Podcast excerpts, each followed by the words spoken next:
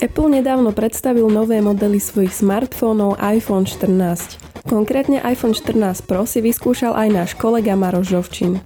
V tejto časti podcastu Share nám preto priblíži, ako sa mu zariadenie páčilo, čo mu na ňom možno prekážalo, či aké najväčšie novinky prináša. Ja som Mária Dolňaková.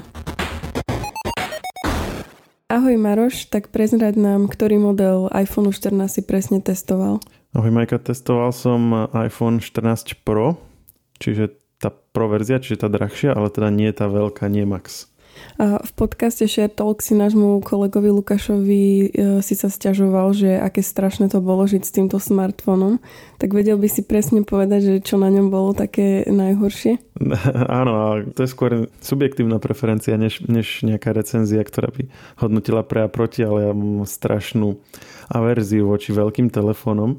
Ja som si ešte kúpil iPhone mini predtým, ako ho Apple nezrušil. 12 a 13 boli mini, potom vlastne teraz v aktuálnej generácii už mini nefiguruje. A teda dúfam, že mi vydrží čo najdlhšie, alebo že dovtedy sa Apple si to rozmyslí. A jednak je, je to tá veľkosť, ale zároveň je to aj hmotnosť, lebo mini má okolo 130 gramov a tento, ktorý som testoval ja, má 206 gramov.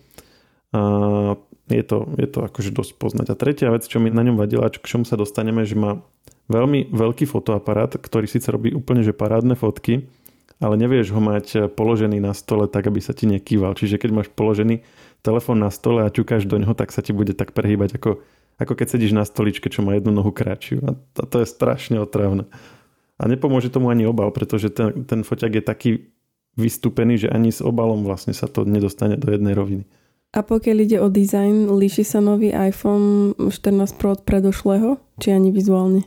Ani vizuálne, ale len na prvý pohľad a kým sa nezapne displej, pretože tam je ten, ten výrez, ktorý bol na všetkých predošlých iPhonech, ktoré majú odstránené spodné tlačidlo, tak zároveň v hornej, hornej časti majú v strede taký výrez, v ktorom sú Face ID snímače a zároveň predný fotoaparát a tentokrát je ako iPhone 14 Pro a iPhone 14 Pro Max, ako prvé modely ich majú formou toho tzv. priestrelu, čiže je to, nie je to vlastne vyrezané z vrchu toho displeja, to miesto pre fotoaparáda pre tie senzory, ale je to taký válček v, vlastne v hornej časti displeja a nad ním je ešte kúsok, ešte pár pixelov displeja.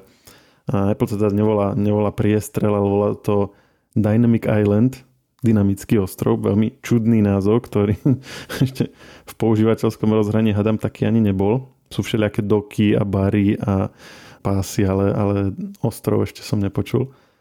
Ale o tom si asi povieme, že, že jak to presne funguje. Ale teda podľa tohto to vieš asi poznať na prvý pohľad a inak veľmi neinak. Keď je vypnutý a stojí na stole, tak asi nerozoznáš, že, že to je teda 14. Ešte podľa farieb, lebo, lebo každý rok Apple trošku mení farby ale tieto pro verzie väčšinou ich majú také konzervatívne, že tiež, e, že to je trochu iný oteň, nemusíš e, vôbec rozpoznať. Obzvlášť, ak má niekto obal, tak potom už vôbec nie.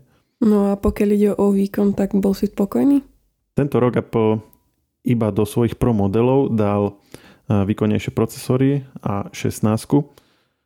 Minulý rok teda bola A15 a tá aj naďalej je v aktuálnych iPhonech 14, nie Pro. Mm, tento nový procesor je o nejakých, odhaduje sa 15-20% rýchlejší podľa testov, ktoré už boli urobené.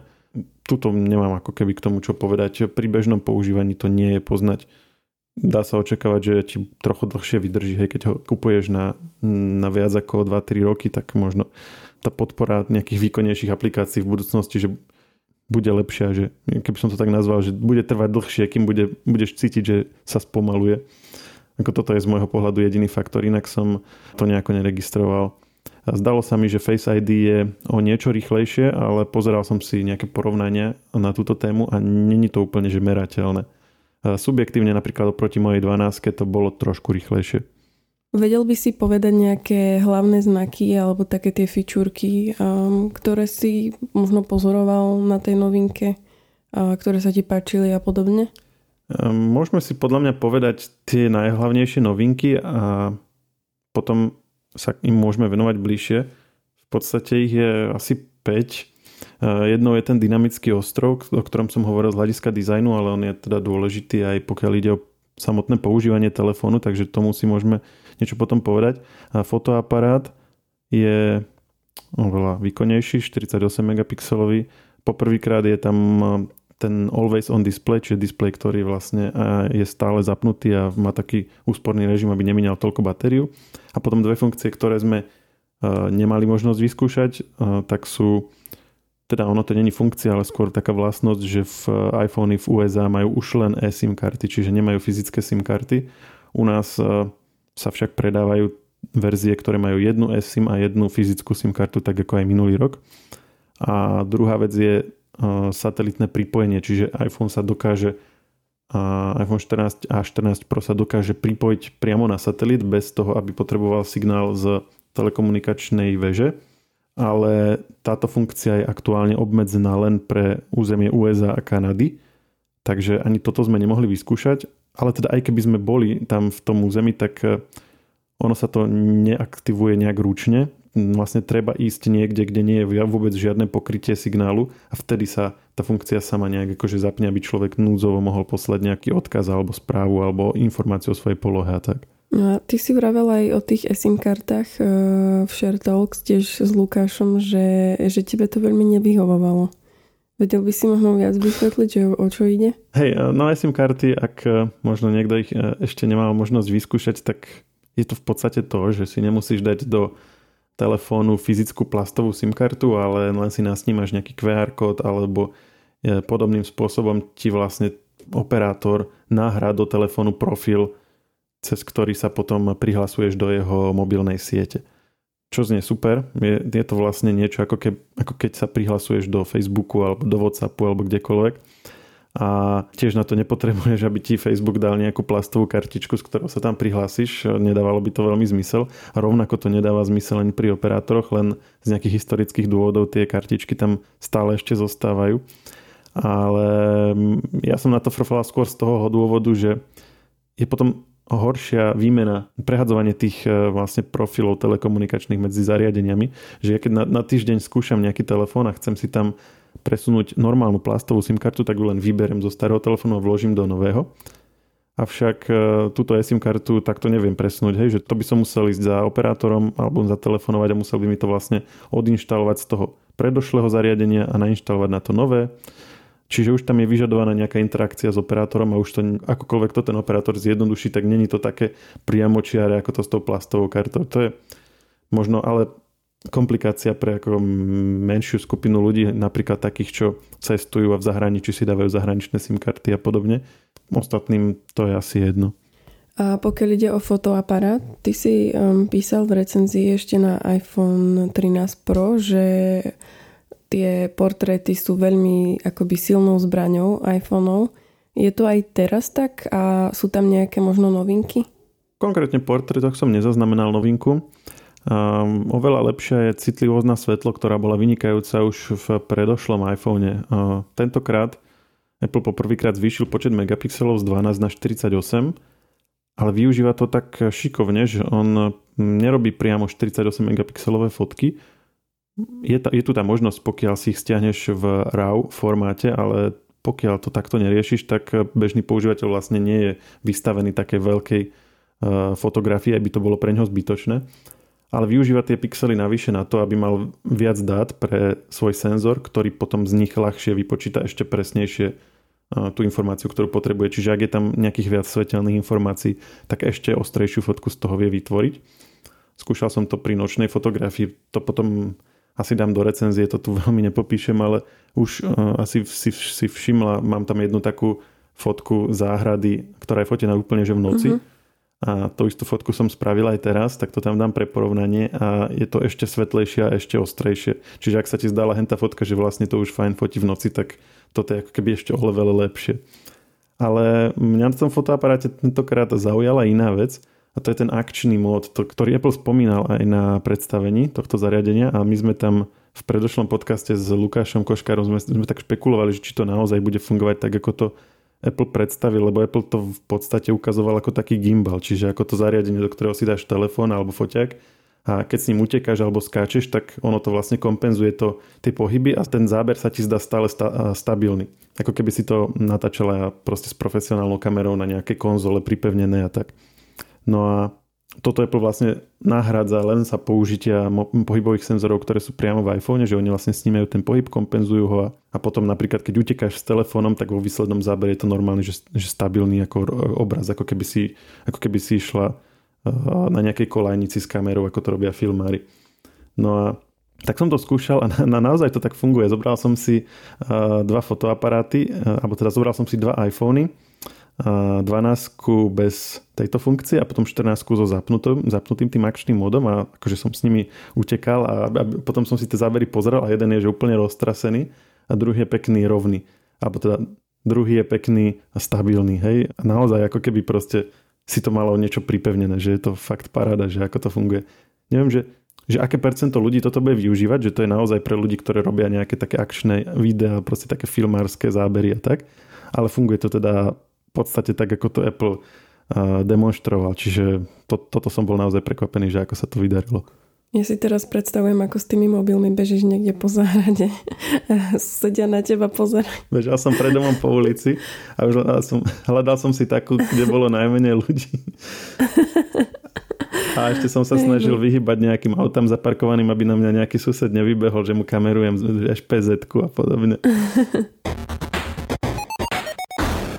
Pokiaľ ide o tú batériu a jej výdrž, bol si spokojný? Viem, že si spomínal, že nie si nejak náročný používateľ, ale predsa len sa to opýtam. Mm, nerobil som rozsiahly test batérie, na to sú iné recenzie, na, na nejakú určite odkážem v texte. A bol som úplne spokojný, a, ale musím povedať, že teda ja som typ používateľa, ktorý nie je náročný, pokiaľ ide na výdrž batérie. Málo kedy som počas dňa dlhšie ako pár hodín mimo nabíjačky.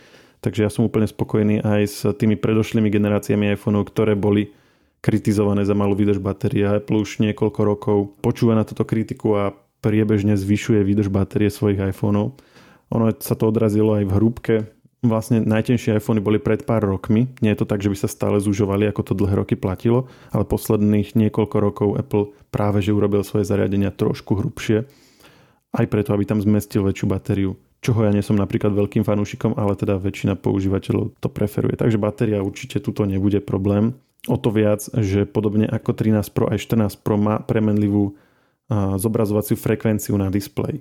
To znamená, že pokiaľ potrebuješ nejaký veľmi rýchly pohyb, tak vie, vie vlastne mm, zobraziť veľa obrázkov za sekundu, aby to vyzeralo plynulo, čo je ako keby jeden spôsob využitia tejto funkcie, ale zároveň, keď si napríklad pozeráš video, tak vie tú obnovovaciu frekvenciu znížiť, aby zodpovedala počtu obrázkov za sekundu v tom videu. Hej, napríklad máš nejaký film, to má 24 obrázkov, alebo nejaké, nejaké také video 25 alebo 30 obrázkové.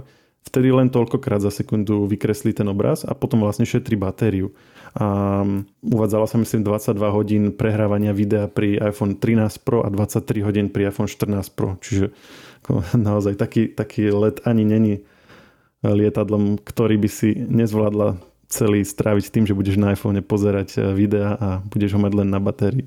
A mohol by si viac ešte približiť ten Always On mod?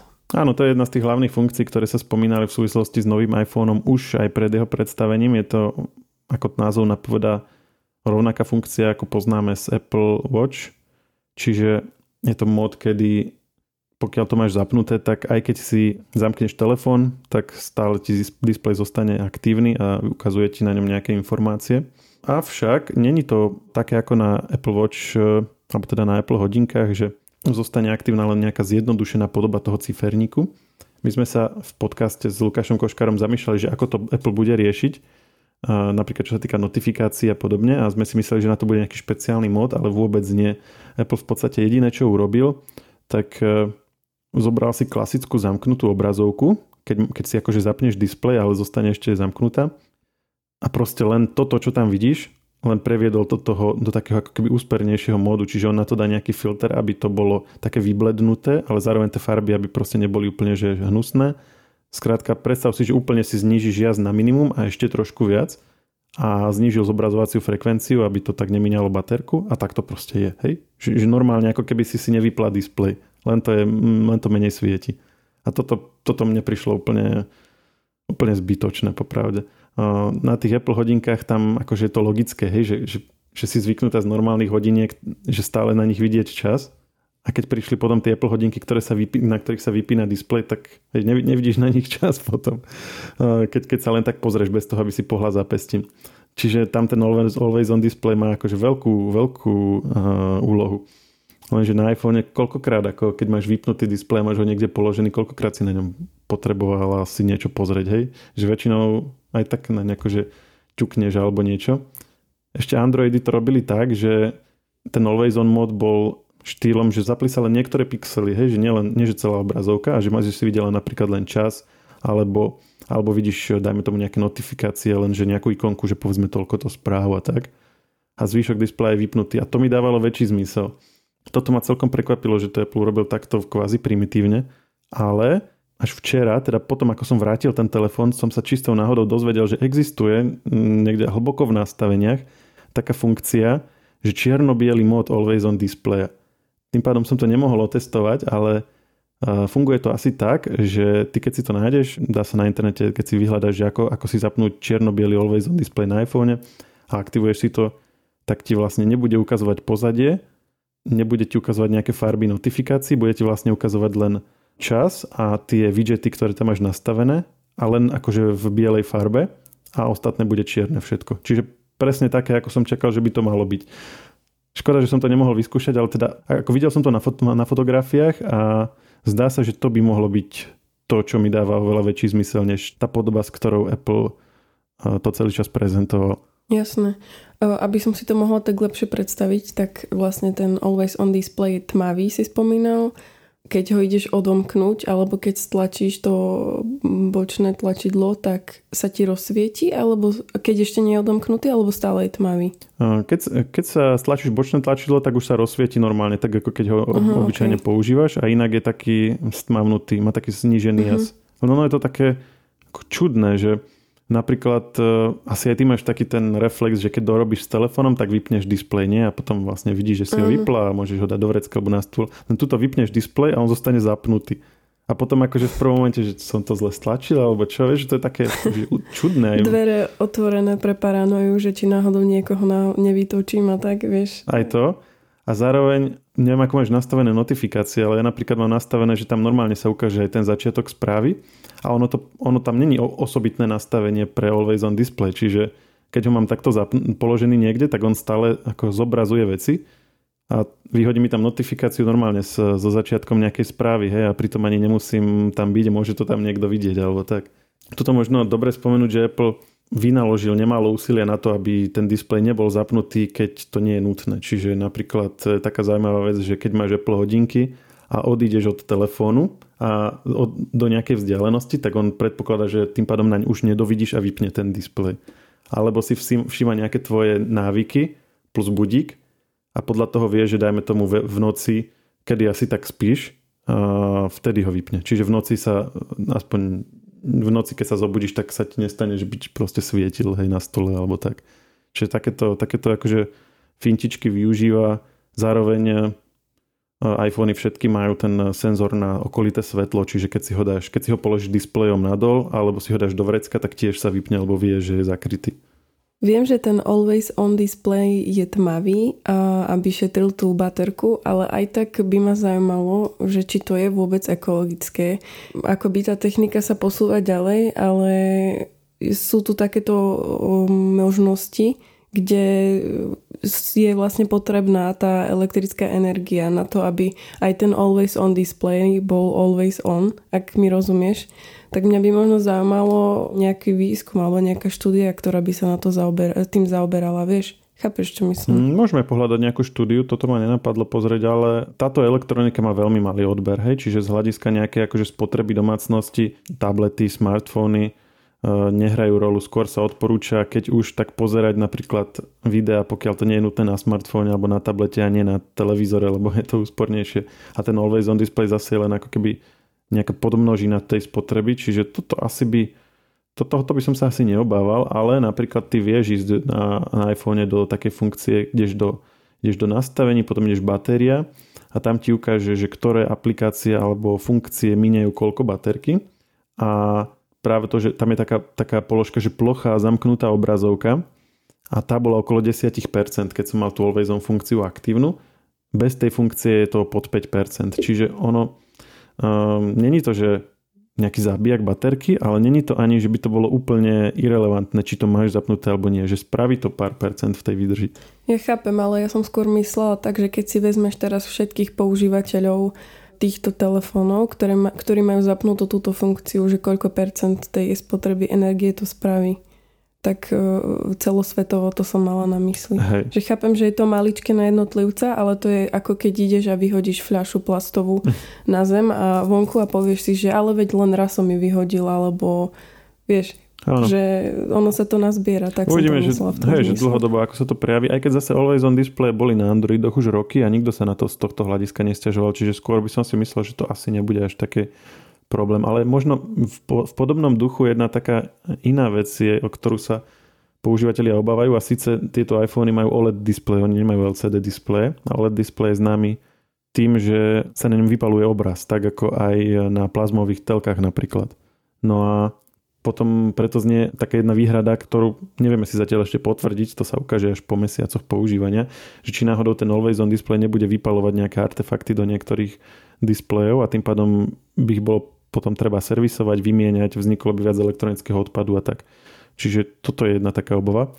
Zatiaľ sa zdá, že nie, že, že nevypaluje, lebo ono aj normálny iPhone má, dajme tomu batériu hore, signál a tak. To sú tiež také statické veci, ktoré keď sú dlho na jednom mieste a žiaria, tak sa akože zvyknú vypaliť, ale konkrétne tieto iPhoneacké displeje s tým nemali problém, čiže že skôr to vyzerá, že nebude to vadiť, ale je to taká vec, ktorú je dobré si, si všímať na najbližších mesiacoch, že či taká správa sa neobjaví. Ak by sme sa pozreli vo všeobecnosti na ovládanie telefónu, um, páčilo sa ti to? Bol si spokojný alebo si tam naďabil aj na nejaké zmeny? No jedinou zmenou, ale zároveň takou najvýraznejšou je práve ten dynamický ostrov. A ja som sa na to aj celkom tešil, lebo toto asi bude taký že hviezdny moment celej uh, aj recenzie, aj toho môjho dojmu z toho telefónu. Ty používaš asi Android, že? Aj, aj. Aj, aj, no dobre, tak to je ešte lepšie. Ale v podstate je to asi podľa mňa jedno, lebo uh, ide tu o to, že ako pracujeme so smartfónami. Keď sa vrátime ešte mm, do 2007, ako Steve Jobs predstavoval prvý iPhone, tak on vlastne hovoril, že Apple vytvorilo tri revolúcie, čo sa týka toho, ako používame naše zariadenia. Hej, že prvá bola tá, že myš, klávesnica a, a pracovná plocha, kde sú akože vizuálne nejaké objekty, ktorými manipulujeme. To je jasné, akože s tým prišiel Macintosh, predtým Apple Lisa, potom to okopčil Windows a vlastne všetci tak používame počítače. Je to jasná revolúcia. Druhá bola ten click wheel na iPode, to už Steve trošku tak akože trošku flexil, to nakoniec, to nakoniec sa neujalo. On tvrdil, že, že to revolúcia, ale moc, moc sa to neuchytilo. Ale teda chvíľku to bolo populárne. No a tretie bolo to, že, že ovládať smartfón prstami Čiže dotykové ovládanie, no a to je opäť ďalší príklad toho, že to trafil, lebo dovtedy sa používali stylusy, nikto to moc nemal rád, ale nikto nevymyslel nič lepšie. A vlastne už rok, dva po predstavení iPhoneu všetky nové smartfóny sa ovládali týmto spôsobom a dnes ani iný spôsob ovládania už sa nepoužíva na inteligentných telefónoch. No a k čomu tým smerujem? Že ovládanie zariadenia dotykom je akože fajn, ale má od začiatku niektoré nedoriešené veci, ktoré aj teraz, nejakých koľko to je, 15-16 rokov potom stále nie sú úplne vyriešené. Takou hlavnou je multitasking, že ty vieš, ešte možno najmä tomu na iPade sú také tie finty, že si vieš dať dve obrazovky vedľa seba alebo si ich všelijak akože zväčšovať, zmenšovať, ale stále to není také ako na počítači, kde máš rôzne okná, vieš ich myšou si vieš si medzi nimi prepínať ľahko myšou a klávesnicou. Čiže toto je taká slabá stránka toho dotykového ovládania a obzvlášť potom na smartfónoch, kde ešte k tomu sa pridáva aj to, že ten displej je taký maličký. No a tento môj akože dlhý, dlhý filozofický úvod, že čomu smeruje, e, je ten, že Apple akože stále sa snaží toto ešte nejako riešiť, že to nepovažuje za prehratý boj a prichádzajú nejaké pokusy o multitasking aj na smartfóny. Napríklad pár verzií iOS dozadu priniesli obraz v obraze, čiže napríklad keď pozeráš Netflix, tak si vieš to okno zmenšiť a keď si v inej aplikácii, tak v rohu máš akože Netflixové video, čo na, akože na Netflix možno nie je úplne praktické, ale povedzme, keď máš nejaký videohovor, tak si vieš dať videohovor do malého okna a pracuješ s telefónom. Aj vlastne. YouTube to má, tuším. Aj YouTube to má, hej. hej. Len musíš mať platený, platený YouTube na, na iPhone minimálne. Ale napríklad pri videohovore je to fajn, hej, že, že môžeš, dajme tomu, pracovať v nejakom dokumente, editovať nejaký text a zároveň mať mm, v malom okne nejakú postavičku a keď sa s ňou. No a tento dynamický ostrov v podstate je takým asi zatiaľ najväčším prínosom do tohto celého, lebo on síce sa na, na pohľad javí ako len také miesto pre notifikácie, teda aby sme to vysvetlili, kto nevidel tú, tú prezentáciu, tak hore je taký valček v hornej časti displeja, to tam asi na tých screenshotoch vidíš, no a tam sú vlastne uložené tie snímače. No lenže Apple to nezostal len pri tom, ale on vlastne využil, že tam je ten valček a používa ho ako taký dynamický prvok, že keď ti napríklad niekto zatelefonuje, tak sa ten valček zväčší a ukáže ti tam, že prijať odmietnúť hovor. A keď už telefonuješ, tak tiež je ten valček zväčšený a um, ukazuje tam, že s kým telefonuješ napríklad. A keď, a keď si na ten válček stlačíš, tak sa ti ešte viac zväčší a môžeš napríklad zrušiť hovor, podržať a tak ďalej.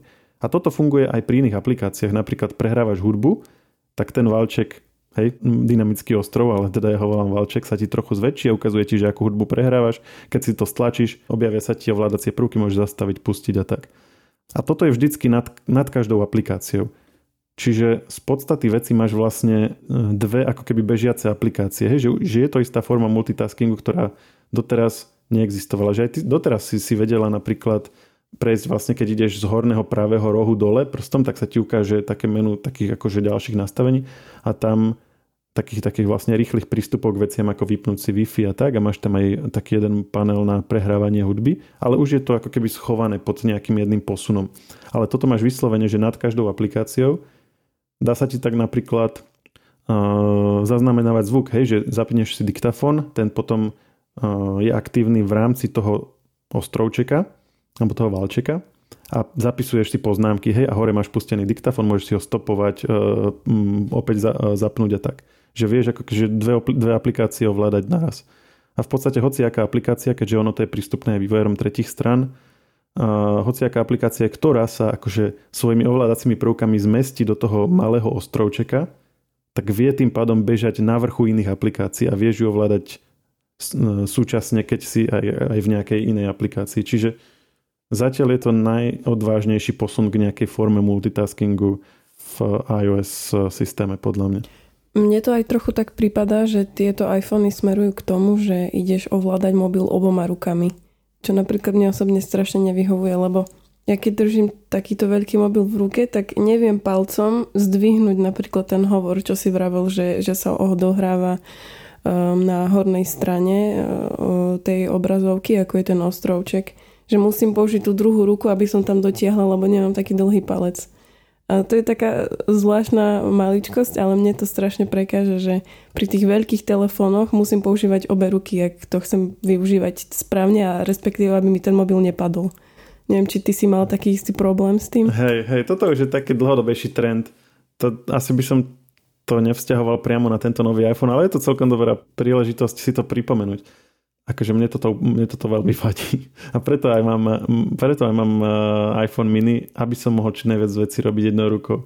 A to ešte, keď, keď prišli tieto väčšie displeje, tak na to ľudia frflali. Dokonca ešte predtým, lebo asi vieš, že vlastne prvý iPhone a až po iPhone 4S mali 3,5 palcový displej a potom vlastne prišiel ten rumor, že, že 5 bude mať 4 palcový a celá Apple komunita bola taká, že no, že určite to ani náhodou, alebo a, a vybehli také diagramy, že vlastne keď držíš telefón s 3,5 palcovým displejom, tak vlastne tvoj palec, pokiaľ máš akože priemerne veľký palec, že dočiahne na všetky časti obrazovky, ale na, na štvorpalcovom už nie. A všetci teraz prišli s tým, že Apple toto akože od začiatku vedel už pri prvom iPhone a preto nikdy nepredstaví väčší ako 3,5 palcový displej a všetci si s tým boli úplne istí.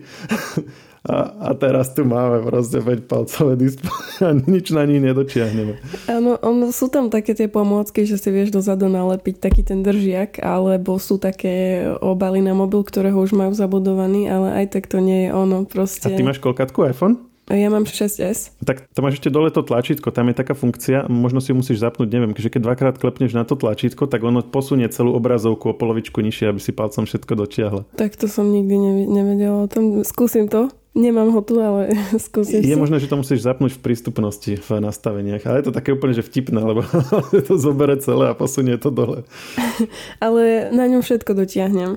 ale mám taký Samsung a na ňom proste dotiahnem, že možno na polovicu obrazovky a vyššie už nie a strašne ma to štve, keď sa ponáhľam napríklad na vlak alebo na MHD a zistujem si spoj a mám v ruke tašku, ruksak, proste som ovešaná vecami a nemôžem si pozrieť normálne, musím zastať, aby mi nevypadol z ruky. Proste je to hrozne otravné. presne. A závisí aj, že aká aplikácia to je, lebo zase treba povedať, že tí vývojári a hlavne teda Apple a myslím, že aj Android to robí, že sa snaží čo najviac tých ovládacích prvkov dať na spodok, že aby si čo najviac toho akože dočiahla bez toho, aby si potrebovala chyť, sa dotknúť hore. Ale zase o to viac je potom frustrujúce, keď 90% vecí urobíš a teraz to treba potvrdiť a musíš ísť hore, keď si celý čas mala ruku nastavenú len na to, aby dočiahovala dole.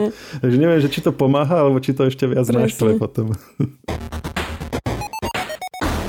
Aby sme sa teda vrátili späť k tomu iPhoneu, ktorý si skúšal, iPhone 14 Pro, mohol by si možno porovnať cenu a kvalitu, respektíve akých používateľov určite osloví táto novinka a pre koho povedzme už uh, to nie je tá správna šálka kávy? Hm, dobrá otázka. U nás tie karty dosť zamiešavajú aj ceny, pretože keď si vypočuješ nejaký americký podcast, tak si tam pochvalujú, že výborne, že sa nezdvihli ceny. A prípadne ešte dodajú, že ale počuli sme, že v Európe je to trošku inak. No je to trošku inak. Takže začína tento konkrétne, ktorý sme my testovali v najnižšej kapacite na 1299 eurách. Tá verzia, ktorá nie je Pro, čiže má minuloročný procesor, ale, vlastne rovnakú veľkosť a tak, tak tá, tá stojí 999 eur. A tá napríklad nemá už ani ten dynamický ostrov, čiže tá je v podstate rovnaká skoro ako minuloročný iPhone, akurát má to satelitné pripojenie, ktoré, ti, ktoré aj tak nevieš použiť a má, má akože lepší fotoaparát a tak. Čiže tu je už potom otázka, že, že kto by si vlastne tieto kúpil a že či nie je lepšie si rovno kúpiť 13, ktorá tým pádom je o stovku lacnejšia, teraz stojí, na, stojí o 899 eur, je tam ten istý procesor ako v 14 a dokonca aj okolo 800 eur sa dá kúpiť podľa toho, že v akom e-shope alebo tak v tých autorizovaných je 899. No a preto by som celkom rozumel zákazníkovi, ktorý vlastne po 14 nebude pozerať, že mu, že mu vyho, bude vyhovovať tá 13, ktorá má akože 90% toho, čo 14. Za predpokladu, že teda nepotrebuje z nejakého dôvodu nevyhnutne tých niekoľko super vecí na 14 a síce uh, fotoaparát, hej, hlavne.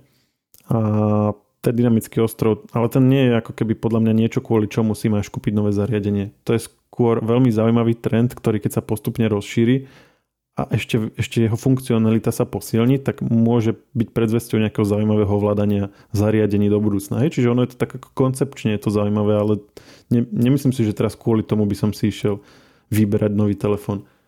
Čiže ak má niekto nejaký špeciálny dôvod, prečo zobrať pro verziu, a teda nehovorili sme o hmotnosti, že má vlastne 206 gramov, alebo teda na začiatku sme to spomínali, ale neporovnávali sme ju s tou nepro verziou, ktorá má o 30 gramov menej, a to je v podstate takmer výlučne len kvôli fotoaparátu. Dokonca 12 má o 40 gramov menej, to má 164 gramov, tak to už je naozaj riadny rozdiel, to máš o štvrtinu. Tak e, akože ja tam nevidím veľké dôvody, prečo zrovna siahnuť po tej proverzii a navyše ešte tam budeš mať aj to, že si ho nevieš rovno položiť na stôl. Pretože neproverzie stále ešte s obalom vieš, hej, ale, ale tu, tie nemajú až taký veľký ten fotoaparát. Čiže asi by som to uzavrel tak, že ak niekto vie, prečo chce Pro alebo Pro Max, tak po nich siahne a keď niekto nevie, tak asi podľa mňa ich ani nepotrebuje. Možno ešte, ak sme sa bavili o tom display, sú ľudia, ktorí majú presne opačný postoj. Je, znie to čudne, ale sú, aj keď my dvaja to nepochopíme. A ktorí chcú mať akože silou mocou ten najväčší displej, tak e, tam je možno jeden dôvod, prečo siahnuť po 14, pretože 12 a 13 neboli v ponuke v tej max verzii, hej, v tej, v tej vlastne, v ktorej bola pro verzia dostupná. 14 ako prvá je v ponuke aj v verzii s väčším displejom, čiže v tej max verzii. Takže ak niekto nechce Pro, ale chce veľký displej, tak 14 pre neho ponúka nejaké akože riešenie. Ďakujem Maroš za tvoj čas. Viac detajlov o tom, ako sa Marošovi páčil nový iPhone 14 Pro nájdete v našej recenzii na webe žive.sk. Ďakujem aj ja. Technologický podcast Share pripravujú spoločne internetové magazíny Živé.sk a Herná zóna SK. Podcast Share nájdete vo všetkých podcastových aplikáciách vrátane Apple Podcasty, Google Podcasty či Spotify. Nové časti sa objavujú tiež v podcastovom kanáli aktuality.sk. Ak nám chcete niečo odkázať, doplniť nás, alebo sme povedali niečo zle a chcete nás opraviť, môžete nám napísať na podcasty zavináč živé.sk. Všetky e-maily čítame a na väčšinu sa snažíme aj odpovedať.